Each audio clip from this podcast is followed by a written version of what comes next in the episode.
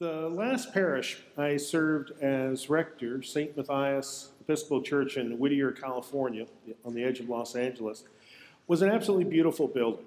It had been built in the 1920s in the Mediterranean style of architecture. It, looked like a California mission.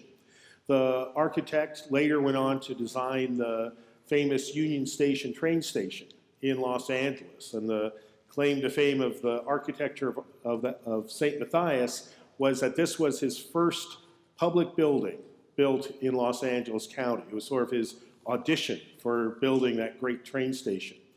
So there was quite a bit of care taken of the building by the parish. It was well maintained, it had various additions that had been added with great skill and, and care. And so I was always a little surprised once I started to to serve there, that in the middle of the lobby was a furnace.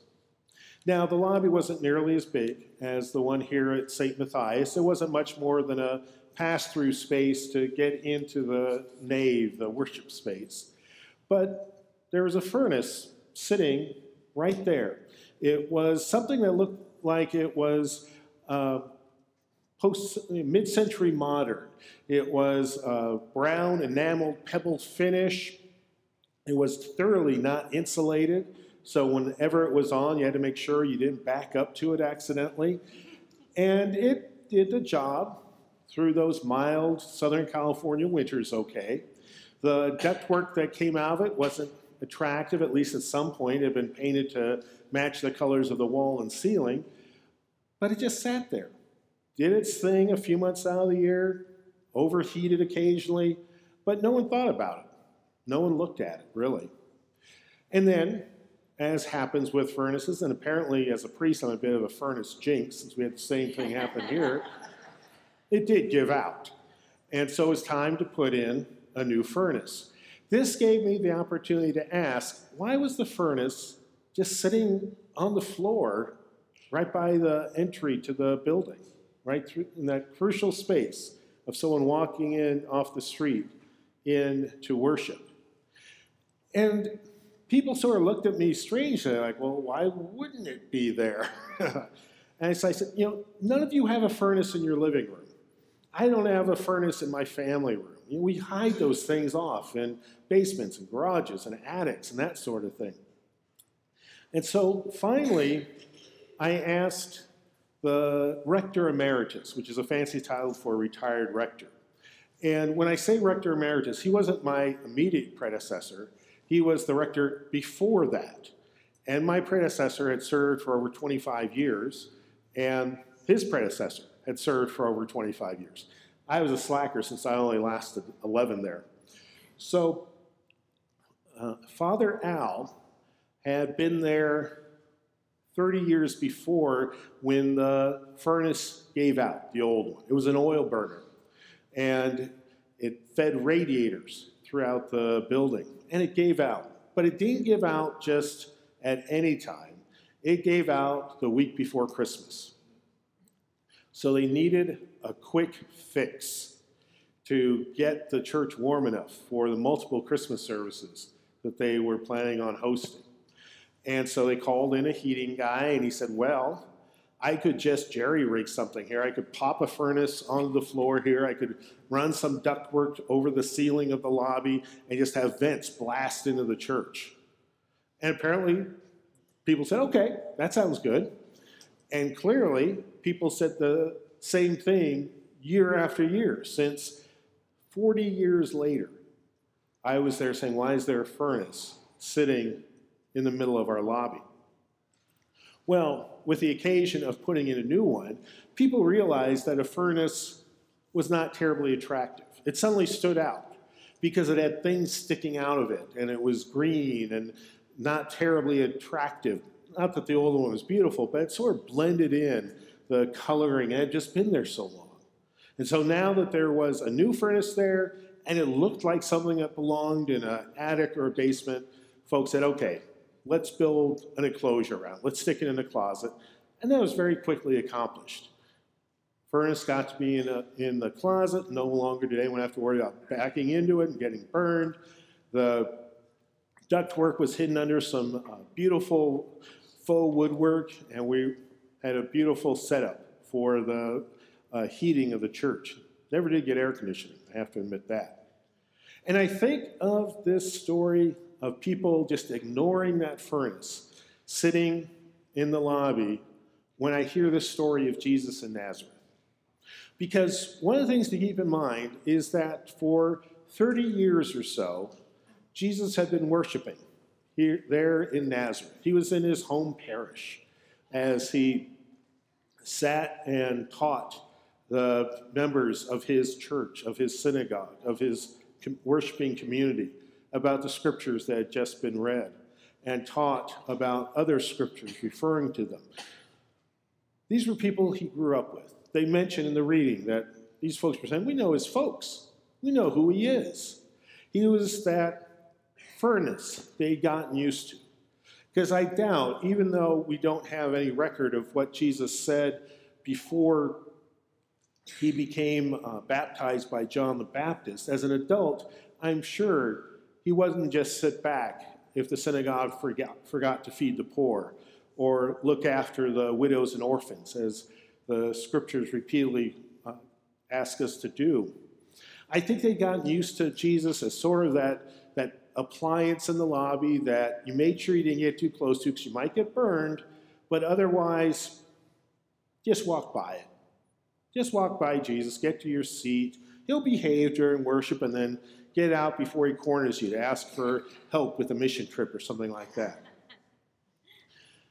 And then suddenly, he has started what we now call his public ministry. He started to perform miracles. He started to heal people. He started to feed thousands with a couple loaves of bread. Weird things were happening.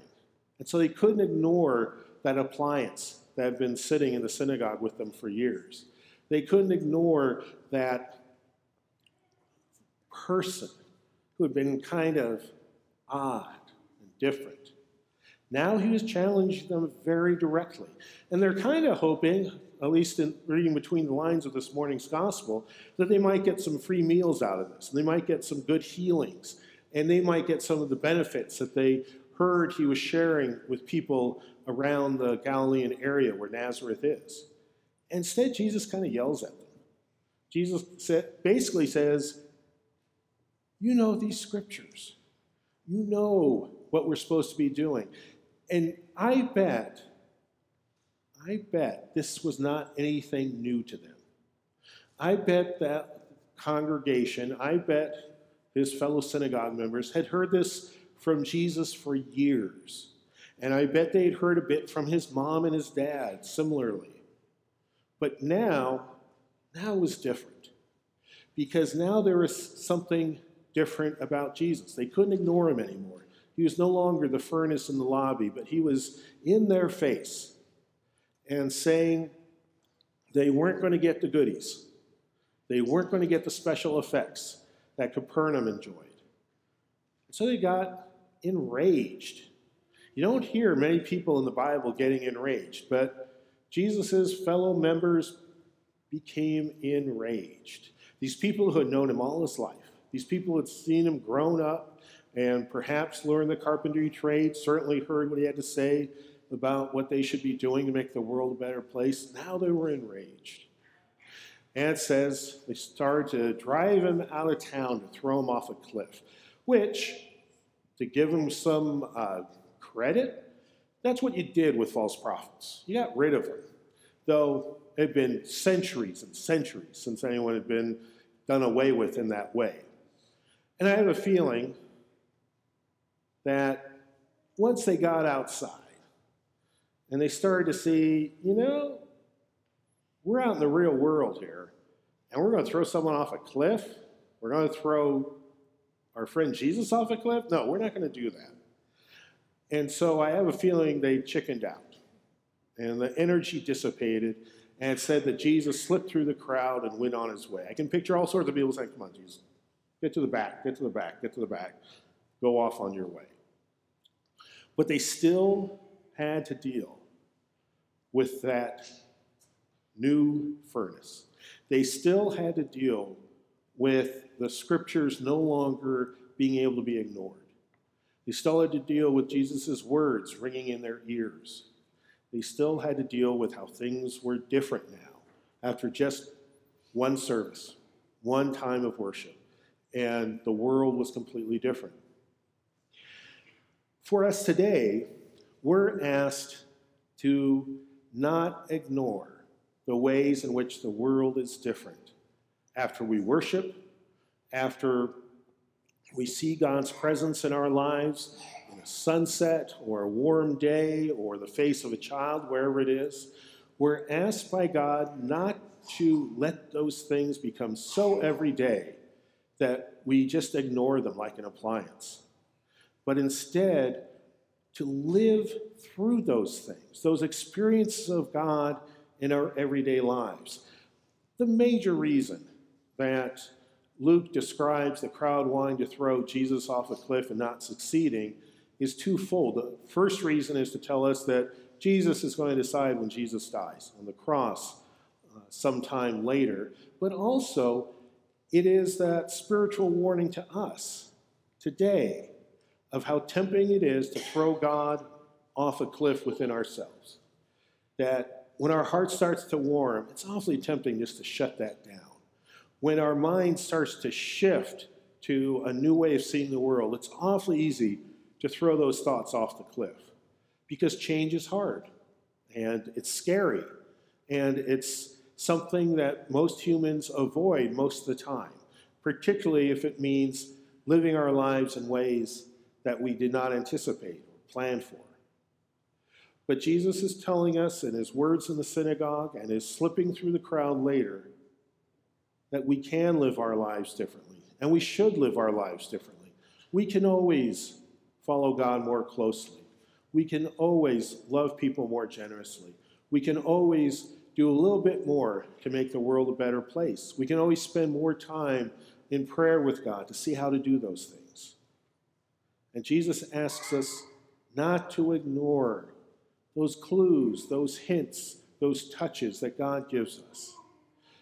To allow God to change our hearts, to expand our mind, minds, to widen our embrace, so that God's love can be spread more widely, so that God's healing and peace, forgiveness and acceptance can be known by more and more people. Don't drive God out of your hearts. We need to let God change us. We need to let God bless us. We need to let God inspire us to be better people, to be more faithful, more loving. And therefore, God isn't going to disappear over some cliff, but instead will stay with the crowd, embracing them, teaching them, healing them, because we've allowed that crowd within ourselves to be stilled of its rage and instead be blessed and transformed by God's love. In the name of the Father, and of the Son, and of the Holy Spirit. Amen.